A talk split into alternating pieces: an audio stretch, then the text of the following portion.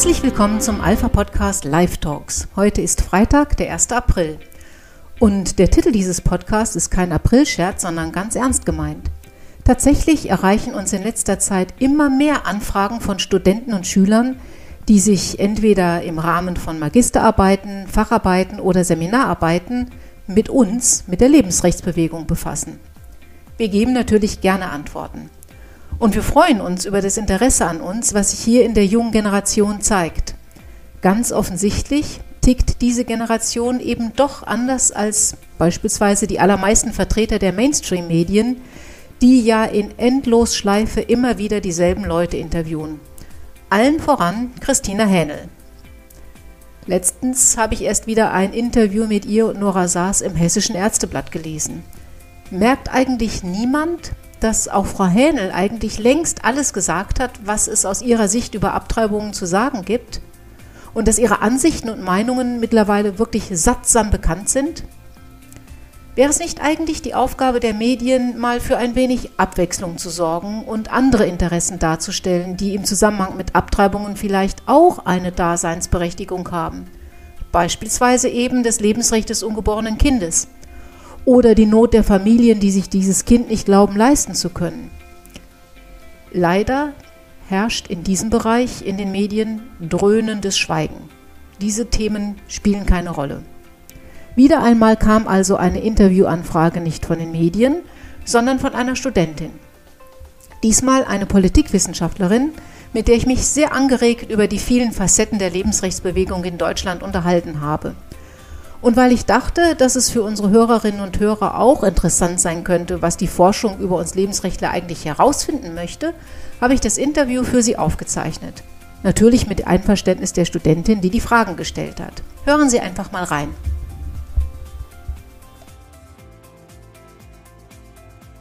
Morgen. Morgen. Hallo, Frau Kaminski. Sie studieren in Freiburg? Ja, genau. Ich studiere in Freiburg Politikwissenschaften und schreibe jetzt meine Masterarbeit über die Lebensschutzbewegung und das Thema Lebensschutz allgemein und wie das politisch und in Parteien repräsentiert wird. Und ähm, also mich beschäftigt auch gerade in den letzten Jahren hat sich ja an sich die Parteienlandschaft schon sehr geändert und generell politisch ist ja auch viel passiert. Ähm, hm, äh, ich merke, dass das Interesse an der Lebensschutzbewegung irgendwie ganz äh, immens ist, offensichtlich. Ähm, wir kriegen sehr viele Anfragen von Studenten und Schülern und äh, Schülerinnen und Studentinnen, die sich mit uns befassen. Wie kommt das? Haben Sie da eine Erklärung für? Ähm, nicht so wirklich. Also ich glaube, in den letzten Jahren wurden ähm, vielleicht mehrere Bücher auch veröffentlicht zu der Lebensschutzbewegung in denen dann drin steht, dass die Bewegung aktiver geworden ist in den letzten Jahren. Ich weiß jetzt nicht, was da dran ist, aber vielleicht ist das einfach ein Grund dafür. Und dass jetzt auch ähm, anderes, auf der anderen Seite die Pro-Choice-Bewegung auch aktiver geworden ist und mehr in der Öffentlichkeit steht. Vielleicht befassen sich deshalb einfach mehr Menschen damit. Was ist denn Ihr, ähm, Ihre Studienfrage oder was, was ist so die These in, in, für Ihre Masterarbeit? Also meine Forschungsfrage lautet, in welchen Parteien sucht sich die Lebensschutzbewegung Verbündete und warum? Und da beschäftige ich mich eben gerade äh, mit der CDU und der CSU als Verbündete und auch der AfD.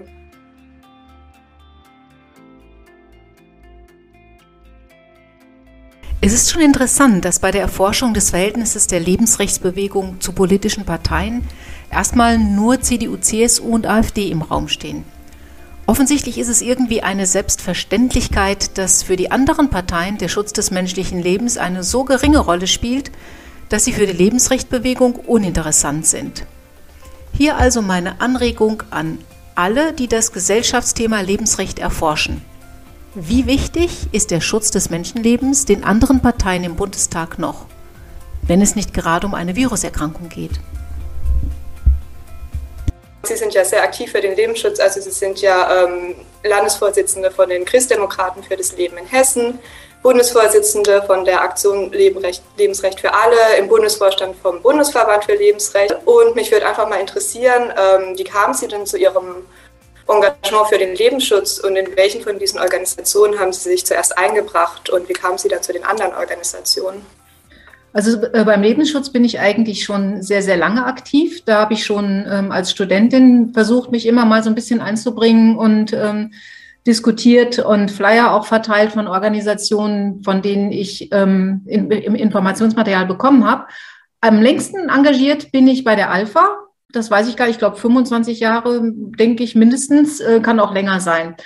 Ähm, zur CDL bin ich äh, etwas später gekommen. Das ergibt sich einfach aus den Vernetzungen. Man lernt dann Leute kennen und sagt, ach, ähm, welche Personen sind interessant. Man spricht ähm, darüber, was irgendwie äh, interessant ist, welche Veranstaltungen gut sind. Und dann, äh, aber wie lange ich jetzt in der CDL aktiv bin, kann ich Ihnen auch nicht genau sagen. Also zehn oder zehn Jahre, 15 Jahre, ich weiß es wirklich nicht, wie lange ich da schon Mitglied bin. BVL gehöre ich, ähm, bin ich tatsächlich Gründungsmitglied. Ähm, den habe ich eben mitgegründet damals als ähm, Vorstandsmitglied auch der Alpha, weil wir gesagt haben, es ist sinnvoll, die ganzen Lebensrechtsorganisationen, die es gibt in Deutschland, unter einem Dach zusammenzufassen und gemeinsam dann eben Initiativen zu starten, äh, ja, Events zu organisieren, wie den Marsch für das Leben beispielsweise, den wir ja einmal im Jahr machen mittlerweile. Ja, und insofern bin ich da ähm, ja auch seit 20 Jahren aktiv, zwischendurch dann einfach mal eine Pause gemacht. Jetzt bin ich als Alpha-Vorsitzende oder auch als Alpha-Mitglied im ähm, Geschäftsführenden Bundesvorstand, was ich vorher war, auch im BVL-Vorstand, weil einfach die Alpha da der größte Verband ist und es Sinn macht, dass der dann auch im Bundesvorstand des BVL repräsentiert ist. Das haben wir bisher immer so gehandhabt eigentlich, dass die starken Verbände auch im Bundesvorstand des BVL vertreten sind.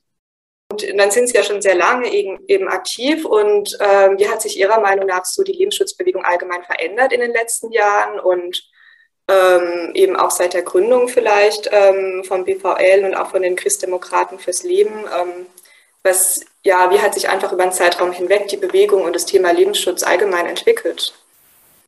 Also ich würde schon sagen, dass die Bewegung äh, deutlich motivierter, engagierter und einsatzbereiter geworden ist und dass äh, die Menschen damit sehr viel Herzblut und sehr viel Liebe zum Menschen ähm, aktiv sind und sich sehr gerne für eine sehr gute Sache einsetzen. Also das merkt man schon, dass äh, jemand, der da, der da reinwächst und ähm, sich mit dem Thema befasst, sieht, dass wir ähm, sehr umfassend arbeiten. Also es geht uns ja nicht einfach nur darum, irgendwelche politischen Ziele zu erreichen als Lebensschutzbewegung oder äh, jetzt zu sagen, Abtreibung muss unbedingt total verboten werden, sondern ähm, die Frage, die uns antreibt, ist, ähm, wie, wie, wie schaffen wir das, das Leid, das durch Abtreibung in die Welt gebracht wird, zu verringern? Und da muss man immer die Frau und das Kind im Blick behalten. Und ähm, wir haben deswegen, wir sind da sehr breit aufgestellt. Also der politische Bereich ist bei uns nur ein kleiner Bereich. Die Hilfestellung konkret für die Frauen und für die Familien ist eigentlich das, was ähm, so bei vielen Organisationen die Hauptarbeit ausmacht. Und die Menschen, die das sehen und mitbekommen, die sind begeistert ähm, sehr oft. Also wir haben eine Organisation beispielsweise, die nennt sich Patin für neun Monate. Ähm, da haben sich sehr schnell ganz viele Frauen äh, bundesweit bereit erklärt zu sagen, das Projekt, das finde ich toll. Also das, es geht darum, dass wir sagen, eine Frau, die sich dann entschieden hat, das Kind zu bekommen, die kann man ja nicht mit der Entscheidung jetzt nicht alleine lassen und einfach sagen, ja gut, okay, jetzt haben wir das Kind gerettet, tschüss sondern dann sagt man, was brauchst du denn jetzt? Wie soll es denn weitergehen? Und dann reicht einfach ganz oft in unserer Gesellschaft das Geld nicht. Das ist, das ist auch schön, das machen wir auch. Wir geben auch finanzielle Unterstützung. Aber die, die eigentliche Lebenskrise ist ja häufig nicht dadurch entstanden, dass man gesagt hat, mir fehlen jetzt 100 Euro für die Waschmaschine, sondern da fehlt das Umfeld das die Frau unterstützt und trägt. Und das versuchen wir eben mit diesen Patinnen für neun Monate aufzugreifen, die dann ähm, die Frau begleiten und äh, ja, sie unterstützen bei Antragstellungen oder beim Umzug oder die dann mal äh, andere Kinder irgendwie, die vielleicht schon da sind, betreuen, die mal ein Gespräch führen mit, mit einem Partner, der, Partner, der Schwierigkeiten macht. Also die irgendwie so ein bisschen Mutter, Freundin, Großmutter, Umfeld, was da fehlt, eigentlich versuchen zu ersetzen. Und ähm, das, sind, das sind ganz tolle Aufgaben. Die sind sehr, sehr dankbar für die, für die Frauen, sowohl die, die das selbst machen, als auch eben für die Frauen, äh, die das in Anspruch nehmen können. Und das sehen die Menschen schon, dass wir diese Arbeit leisten und das begeistert. Und äh, dann sehen wir natürlich auch, dass ähm, insgesamt ja eine, ein, gerade in der Jugend ein, ein unheimliches Potenzial vorhanden ist, sich zu, äh, sich zu engagieren für eine gute Sache. Ja, also ich brauche ja nur Fridays for Future sagen, dann wissen wir alle, okay, da laufen die Jugendlichen los. Da wird erkannt, da muss, da muss gehandelt werden und zwar jetzt. Ähm, sonst steuern wir da ähm, auf schwierige Zeiten zu.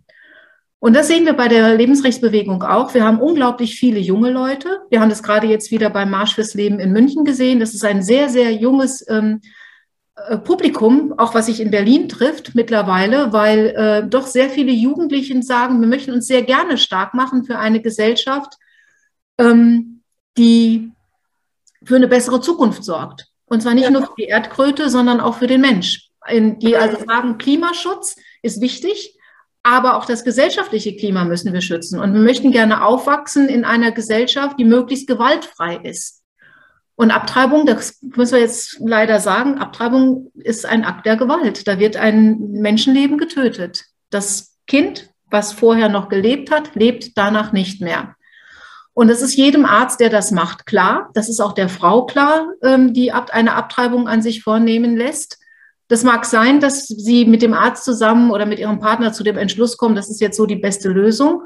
Aber an dem Akt selber ändert es nichts. Und ähm, ein, ein Gewaltakt hinterlässt immer auch ein Trauma.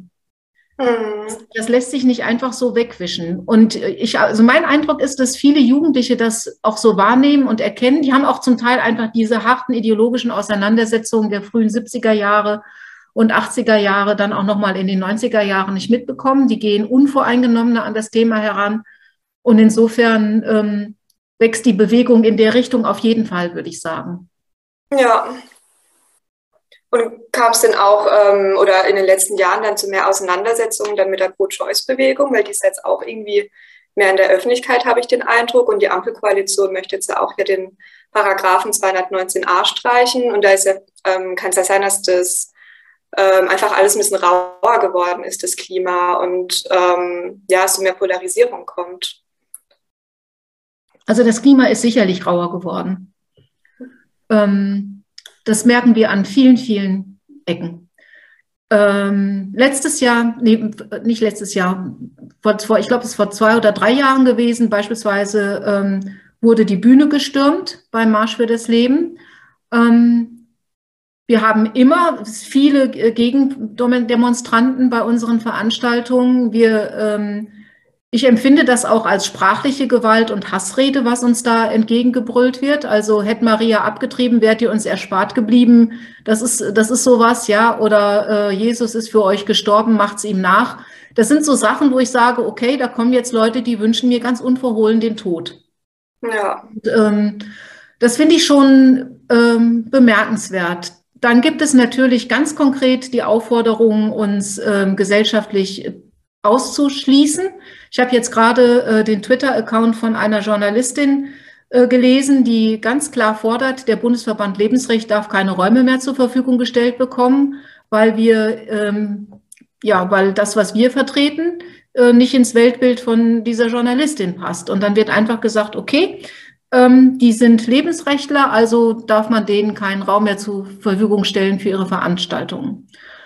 Also wenn, wenn ich immer höre, ähm, Abtreibungsärzte werden stigmatisiert und kriminalisiert, dann muss ich ehrlich gesagt lachen. Ja, es gibt wenig Personen, die eine breitere Öffentlichkeit bekommen haben in den letzten Jahren als ähm, Christina Hähnel und die mit mehr Preisen überhäuft worden wäre als Christina Hähnel für das, was sie macht. Also wenn irgendjemand stigmatisiert wird in Fragen Lebensrecht in Deutschland, dann sind das ganz sicherlich nicht die Abtreibungsärzte, sondern dann sind das diejenigen, denen man sagt, ähm, hätte Maria abgetrieben, wäre die uns erspart geblieben. Oder äh, bei denen man sagt, bitte äh, stellt denen keine Räume mehr für ihre Veranstaltungen zur Verfügung. Eine andere Geschichte ähm, ist, ich hatte ähm, einen Vortrag in einer Schule angenommen ähm, so eine, zu einer Podiumsdiskussion. Die hatten also da verschiedene Vertreter einladen wollen. Da war, ich war eine der beiden, der oder der drei, vier Leute, die angeschrieben worden waren. Ich hatte auch zugesagt. Und plötzlich kriege ich von der Schule eine Absage. Und dann habe ich äh, nachgeforscht und habe gesagt, wieso, also die Begründung war, wir haben festgestellt, ähm, dass sie mit rechtsextremistischen Kreisen kooperieren oder sowas. Ne? äh, mit der AfD hieß es, glaube ich, sogar. Und ähm, dann habe ich äh, das richtig gestellt. Wo kommen Sie, wie kommen Sie darauf? Und dann hat sich festgestellt, hat sich herausgestellt, dass der Vorwurf von einer Journalistin erhoben worden war. Kerstin Artus ist das gewesen in dem Fall, die ähm, einfach mal gesagt hat, die sind rechtsradikal, ladet die nicht ein. Und dann wird nicht weiter nachgeforscht, dann steht einfach dieser Vorwurf im Raum. Dann sind wir stigmatisiert als mhm. rechtsradikal. Ich empfinde das auch als eine Kriminalisierung, muss ich ganz ehrlich sagen. Ähm, ja, und dann wirst du eben ausgeladen. Ne? Mhm. da findet eine Cancel Culture statt, auch uns gegenüber, die finde ich schon sehr bedenklich. Lina Dahm ist natürlich keine Unbekannte. Jetzt bläst sie also auf ihrem Twitter-Kanal gegen die Veranstaltung des Bundesverband Lebensrechts, ähm, dessen Veranstaltung zum Thema Fortschritt ohne Grenzen, wohin führt die Optimierung der Menschen, sie offensichtlich auch irgendwie für antifeministisch hält. Zumindest ergibt sich das aus dem Hashtag, den sie gewählt hat. Dass es hierbei überhaupt nicht um Abtreibung geht, sondern schlicht und ergreifend um die Frage, was passiert mit unserer Gesellschaft, wenn wir die Menschen nach Strich und Faden optimieren wollen und meinen, wir könnten das Beste selbst produzieren an menschlichen Wesen. Das scheint ihr gar nicht aufzufallen. Was ich aber bedenklich finde, das ist, dass Lina Dahm, deren Forschung, wie sie das nennt, über die sogenannten Antifeministen, also die Lebensrechtsbewegung in ihren Augen, ähm, offensichtlich vom Bundesministerium für Familie, Senioren, Frauen und Jugend gefördert wird, hier auf ihrem Twitter-Kanal aufruft ähm, mit dem Motto Fundis zur Hölle jagen. Sie schreibt wortwörtlich, ich halte es für äußerst problematisch, solchen AkteurInnen, damit sind also wir gemeint, die Lebensrechtsbewegung, öffentliche Räume zu überlassen, weil es zu einer Normalisierung menschenfeindlicher Positionen führt. Menschenfeindliche Position ist also eine Position, in der man sagt, jeder Mensch ist liebenswert und jeder Mensch ist lebenswert und jeder Mensch hat ein Recht auf Leben. Egal, ob geboren oder ungeboren, ob alt oder jung, ob gesund oder krank. Das ist die Position, der Lebensrechtsbewegung. Warum das jetzt menschenfeindlich ist, das bleibt wohl Lina Dahms Geheimnis. Aber immerhin, es ist also jemand, der offensichtlich vom Bundesministerium gefördert wird und der dann aufruft zu Widerstand örtlich und mobilisiert verschiedene feministische und linksradikale Gruppen zu einer Demonstration am 30.04. in Leipzig. Vielleicht sollte das Bundesministerium doch einmal überdenken, wem es da eigentlich seine Gelder zur Verfügung stellt. Aber zurück zu meinem Gespräch mit Rebecca, der Studentin aus Freiburg, die gerne von mir wissen wollte, ob es irgendwelche religiösen oder regionalen Unterschiede gibt innerhalb der Lebensrechtsbewegung und was deren Engagement betrifft. Und sehen Sie da auch regional Unterschiede? Also ist es, je nachdem, wo Sie sind, in welchem Bundesland, ist es da unterschiedlich, so vom, ähm, davon, wie die Menschen auf sie reagieren oder ähm, zum Beispiel in städtischen Gebieten oder in ländlichen Gebieten? Merkt man da irgendwelche Unterschiede? Kann ich eigentlich nicht sagen. Ähm, die Menschen sind, äh, es gibt solche und solche auf dem Land und in der Stadt und ähm, ich bin immer, ich bin immer wieder mal überrascht, ja, wenn ich mit jemandem rede, äh, der, von dem ich das nicht erwartet hätte und der dann sagt, ähm, ja, Abtreibung finde ich auch nicht gut. Ne? Und ich war, ich, ich bin froh, dass ich drei Kinder habe. Äh, oder ich würde meiner Freundin nie raten, abzutreiben. Und das, das erlebe ich in der Stadt genauso wie auf dem Land. Und ich erlebe auf dem Land genauso wie auf der Stadt Menschen, die pro-choice sind und sagen, nee, bei einer Abtreibung wird Schwangerschaftsgewebe abgesaugt, alles gut, das ist kein Mensch. Entgegen aller naturwissenschaftlicher Erkenntnis. Und ähm, Regionalunterschiede gibt es insofern eigentlich auch nicht, denn ähm, diese, diese Frage nach dem Menschenrecht auf Leben ist ja letztendlich nicht irgendwie parteipolitisch oder konfessionell gebunden. Diese Frage stellt sich jeder. Ich habe jetzt gerade im Ärzteblatt äh, einen sehr interessanten Artikel gelesen, im Hessischen Ärzteblatt von dem äh, Oberrabbiner aus Frankfurt, der äh, ganz dezidiert sagt, ähm, dass es eine Beihilfe zum assistierten Suizid aus jüdischer Perspektive nicht geben kann, sondern dass man als, äh, als jüdischer äh, Mensch ähm, eben bestimmten Lehren verpflichtet ist. Und da ist der Schutz des Lebens von essentieller Bedeutung. Also Lebensschutz ist überkonfessionell in jeder Beziehung und ist auch nicht an Parteien gebunden. Was wir sehen ist, dass die Organisationen in den unterschiedlichen Bereichen im, im Bundesgebiet unterschiedlich aktiv sind. Das hat aber was mit der Historie zu tun. Also Caleb war schon immer, auch zu DDR-Zeiten, äh, im Osten Deutschlands aktiv und hat deswegen da im Moment eben einfach mehr Aktive und mehr, mehr Organisationen. Die Alpha war traditionell ähm, als bayerische Gründung immer in Bayern besonders stark. Wir hatten in Nordrhein-Westfalen sehr aktiven Landesverband. Dann hat man da viele Mitglieder. Also so teilt sich das auf, würde ich mal sagen. Aber die Kooperation untereinander ist sehr gut. Wir unterstützen uns gegenseitig, wir helfen uns und wir sehen uns jetzt nicht ähm, als Konkurrenten, sondern wir arbeiten gemeinsam an dem einen Ziel. Wie nehmen Sie denn die Lebensrechtsbewegung wahr? Das würde ich jetzt mal ganz interessant finden. Was ist so Ihr Eindruck? Sie haben sich ja mit uns schon so ein bisschen befasst. Was ist Ihr Eindruck von uns? Oder wie nehmen Sie uns wahr? Ähm, die Alpha, ähm, also ich finde, sie gibt sich ähm, relativ ja, jung und modern, falls ich das so sagen kann. Also sie haben ja auch eine Facebook-Seite und eine Instagram-Seite, glaube ich. Und jetzt auch die Jugendorganisation, die Jugend für das Leben, die ja, glaube ich, auch so, ein, ähm, äh, so eine Sommertour für das Leben jetzt schon öfters organisiert hat, so eine Wanderung von Stadt zu Stadt. Und das fand ich ganz, ähm, ja, ganz schön eigentlich zu sehen, weil ich finde, also Lebensschutz ist oft so, keine Ahnung, da stellt man sich dann vor, ja, das sind vielleicht irgendwie so alte Leute, die dann irgendwie nicht so Ahnung davon haben, keine Ahnung, wie, ja. sie, ähm, wie sie hier ähm, mit den Menschen darüber sprechen sollen und dass da auch viele junge Leute aktiv sind ähm, fand ich eigentlich ganz beeindruckend und ähm, war da ganz positiv überrascht davon eigentlich. Ja.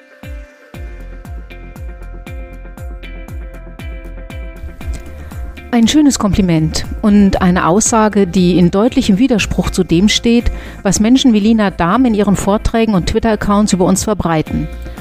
Und es ist ja gar nicht so schwer, sich zu informieren. Wer an der Wahrheit interessiert ist, kann einfach im Internet recherchieren oder schreibt uns eine Mail und stellt uns Fragen. Wir antworten gern. Es ist immer besser, mit den Menschen zu reden, als in Twitter-Meldungen und Vorträgen immer wieder dieselben alten, diskriminierenden und unwahren Vorurteile zu wiederholen. Nächste Woche geht es also weiter in meinem Gespräch mit Rebecca. Wir reden über die Zusammenarbeit zwischen politischen Parteien und den Lebensrechtlern. Und wir freuen uns, wenn Sie dabei sind, denn es ist wichtig, sich zu informieren. Wir haben viel zu tun in Deutschland in den nächsten Jahren und wir müssen informiert und engagiert an diese Aufgaben herangehen. Wir sind uns ziemlich sicher, dass die Abtreibungslobby sich mit dem Wegfall des 219a nicht zufrieden geben wird. Die Streichung des Paragraphen 218 wird folgen.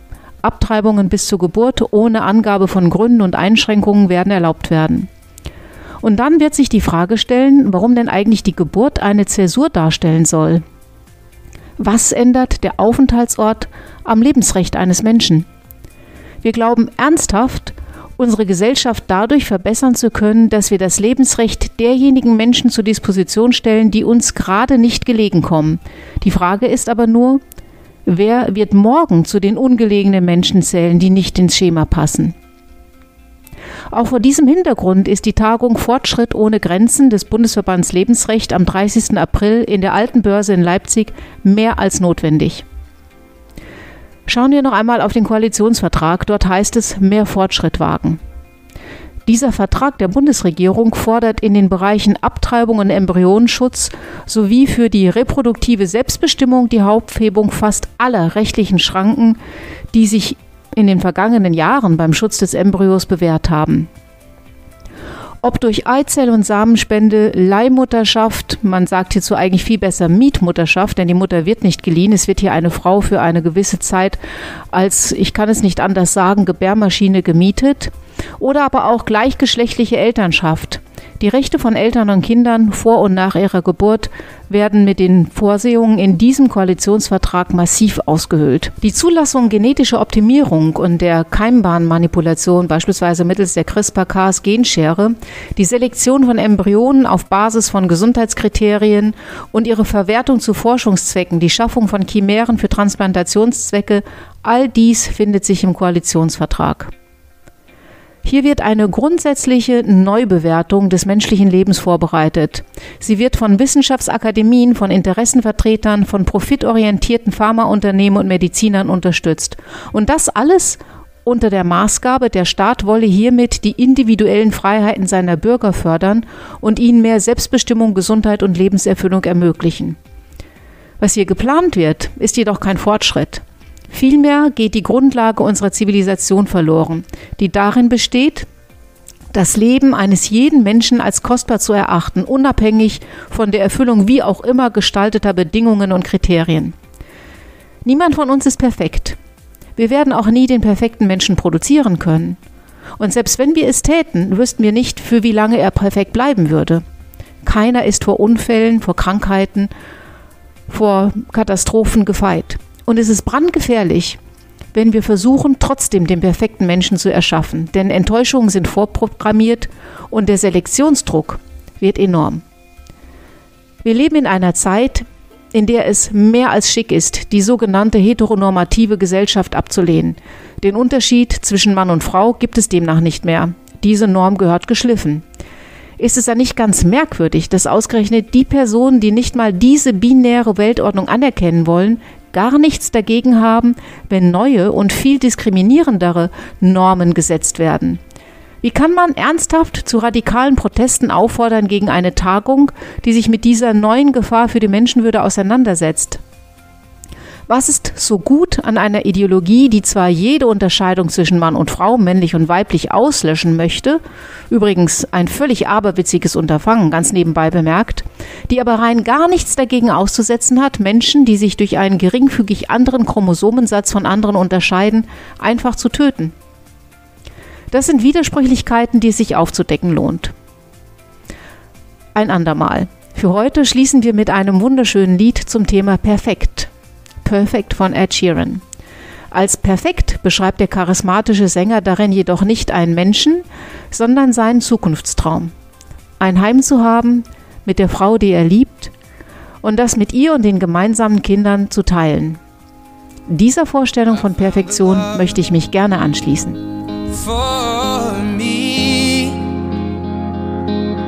Darling, just dive right. Follow my lead. I found a girl, beautiful and sweet. Well, I never knew you were the someone waiting for me. Cause we were just kids when we fell in love, not knowing what it was. I will not give you up this time.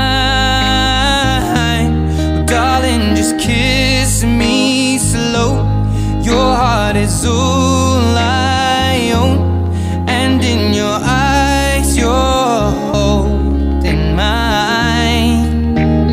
Baby, I'm dancing in the dark With you between my arms. Barefoot on the grass Listening to our favorite song whispered underneath my breath,